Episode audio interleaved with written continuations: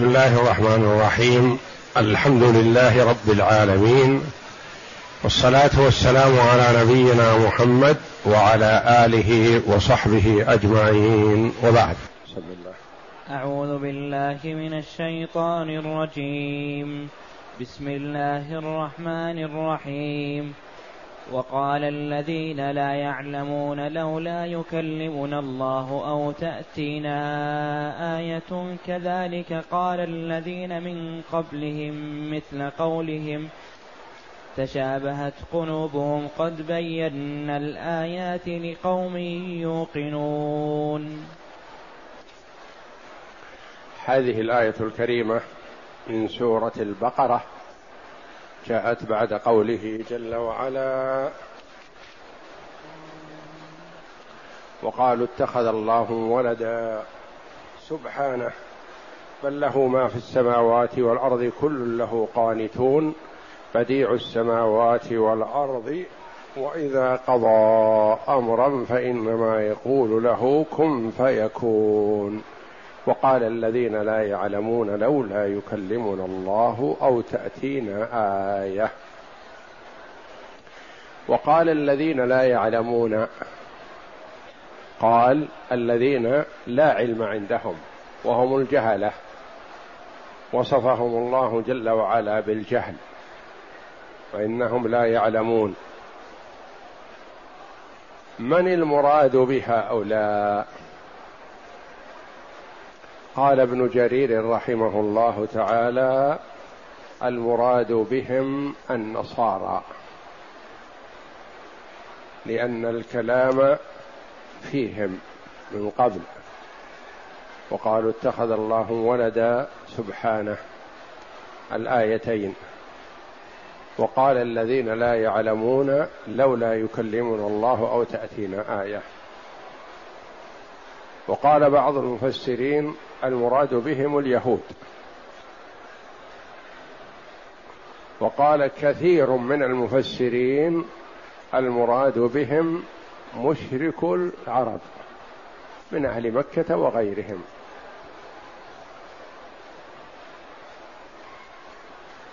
ولا منافاة بين هذه الأقوال فكل قال مثل هذه المقالة من التعنت والتشدد.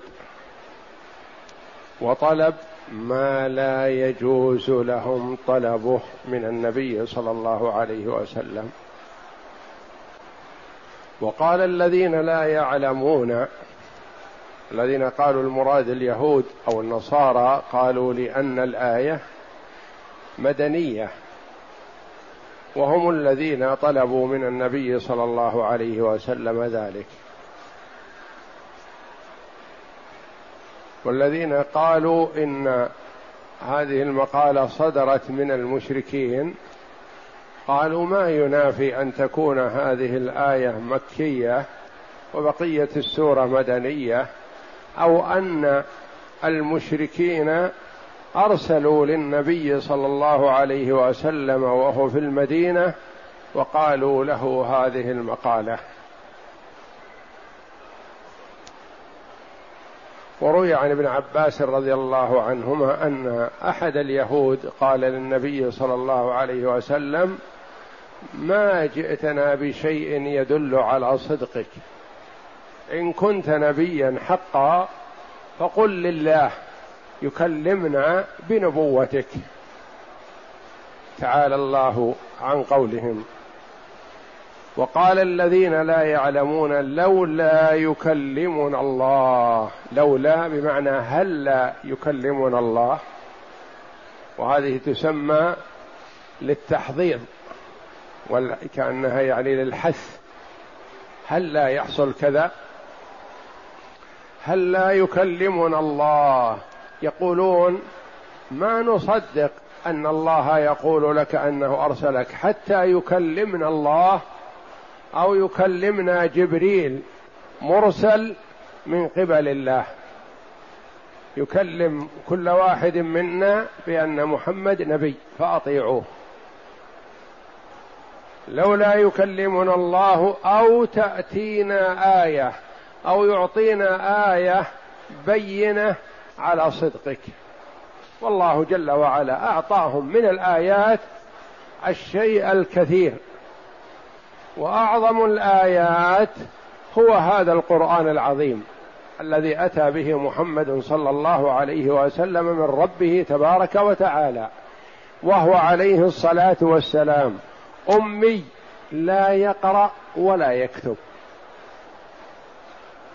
فالكاتب والحاذق والشاعر والأديب ما يستطيعوا أن يأتوا بمثله ولا بعشر سور من مثله ولا بسورة واحدة. تحداهم الله ما استطاعوا. ومحمد صلى الله عليه وسلم أمي لا يقرأ ولا يكتب. اسمه ما يعرف يكتبه ولا يميزه بين الحروف ما يقرأه عليه الصلاة والسلام. لحكمة يريدها الله جل وعلا. ولو كان قارئ كاتب قالوا هذا ألفه أو جمعه من عنده. فهو أتى بهذا القرآن العظيم المرتب بآياته وأحكامه وفصاحته وبلاغته وهو لا يقرأ ولا يكتب. هذا أعظم آية. وأتاهم من الآيات الشيء العظيم. والمعجزات الباهرة. محاولة قريش حاولوا قتله والقضاء عليه وما استطاعوا وهو فرد ما معه أحد. ليس معه إلا صاحبه أبو بكر رضي الله عنه وأرضاه. ومعه بعض الفقراء. حاولوا حرصوا كل الحرص على أن يقضوا عليه ما استطاعوا. لأن الله عصمه وأنجاه منهم. طلبوا آية وهي انشقاق القمر فانشق القمر وهم ينظرون. كما قال الله جل وعلا اقتربت الساعة وانشق القمر. وآيات كثيرة أجراها الله جل وعلا على يد محمد صلى الله عليه وسلم. ولكنهم عموا عن الحق. قالوا لولا يكلمنا الله أو تأتينا آية. قال الله جل وعلا كذلك قال الذين من قبلهم مثل قولهم. هذه فيها تسلية للنبي صلى الله عليه وسلم. يعني هذه المقالة ليست من هؤلاء فقط حتى ربما يقع في نفسك أنك قصرت في البلاغ ما بلغت ما أديت المطلوب منك. قال الله جل وعلا كذلك قال الذين من قبلهم مثل قولهم. قالوا مثل قولهم. يعني ما قالوا والله أعلم نفس المقالة وإنما قالوه ما ما, ما يؤديه معنى قولهم يعني من التعنت والتحجج. وطلب الآيات مع وجود الآيات البينات. كذلك قال الذين من قبلهم مثل قولهم. ما المراد بالذين من قبلهم؟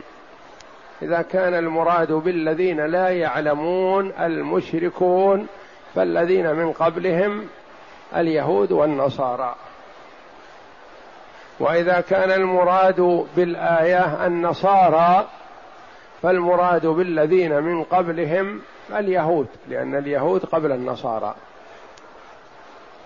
وإذا كان المراد بالذين لا يعلمون اليهود والنصارى فالذين من قبلهم ال ال الأولون مع أنبيائهم قبل اليهود والنصارى. القوم الكافرون من قبل. قالوا مثل مقالتهم هذه لأنبيائهم.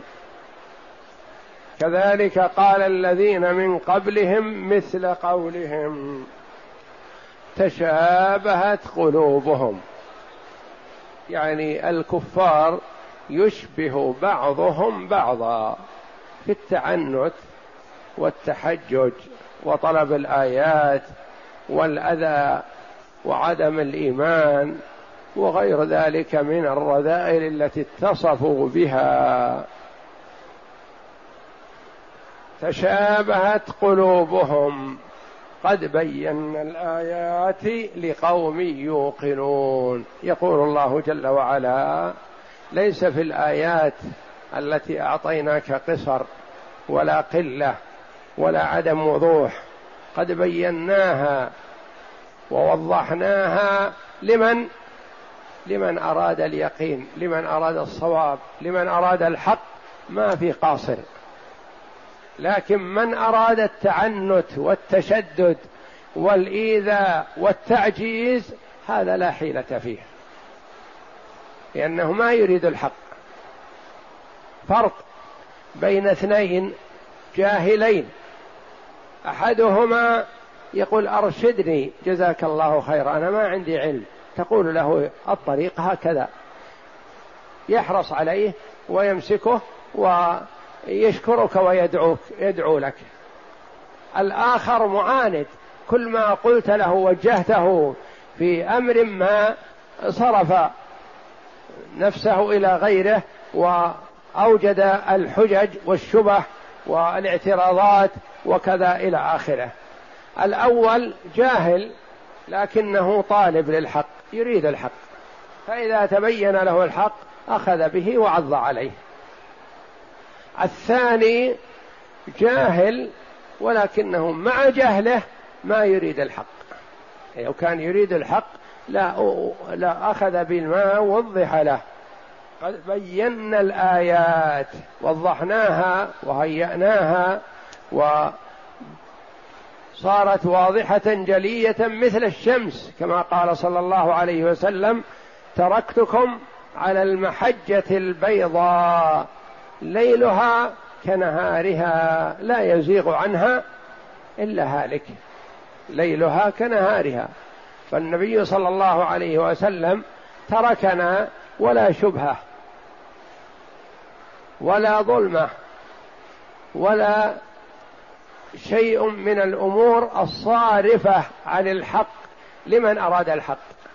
أما من لم يرد الحق وأراد الشبه فإنه سيجد ذلك. كما قال الله جل وعلا وأما الذين في قلوبهم زيغ فيتبعون ما تشابه منه. والنبي صلى الله عليه وسلم نهى عن الأخذ بالمتشابه وحذر من ضرب الآيات بعضها ببعض وأمر صلى الله عليه وسلم بالأخذ بالشيء البين الواضح وسلوكه وعدم وضع الشبه وما يصرف الناس عن الحق قد بينا الآيات لقوم يوقنون اقرأ. قال ابن عباس رضي الله عنه قال رافع بن حرملة لرسول الله صلى الله عليه وسلم يا محمد إن كنت رسولا من الله كما تقول فقل لله يكلمنا حتى نسمع كلامه فأنزل الله في ذلك قوله تعالى هذا على القول أن المراد بهم اليهود. أن هذا اليهودي قال للنبي صلى الله عليه وسلم. نعم. قال تعالى وقال الذين لا يعلمون لولا يكلمنا الله أو تأتينا آية. لأن هذا يزعمون أنه حبر من أحبار اليهود. ابن حريملة هذا يزعمون أنه حبر من أحبار اليهود. فنفى الله جل وعلا عنه العلم بقوله وقال الذين لا يعلمون. نعم لأن لو كان عالم حقيقة لاتبع الحق. وقال مجاهد رحمه الله النصارى تقوله وقال قتادة والسدي رحمه قال الله. قال مجاهد المراد بهم النصارى. نعم. وقال قت وقال قتادة والسدي. الحسن البصري والسدي المراد بهم.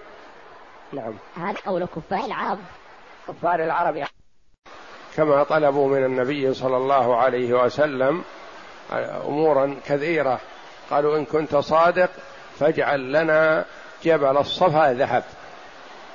إن كنت كذا ففجر لنا الأرض عيون. كل الناس عندهم مياه وعيون ويزرعون ونحن ما عندنا شيء. فجر لنا العيون وأوجد لنا البساتين ونحو ذلك. نعم.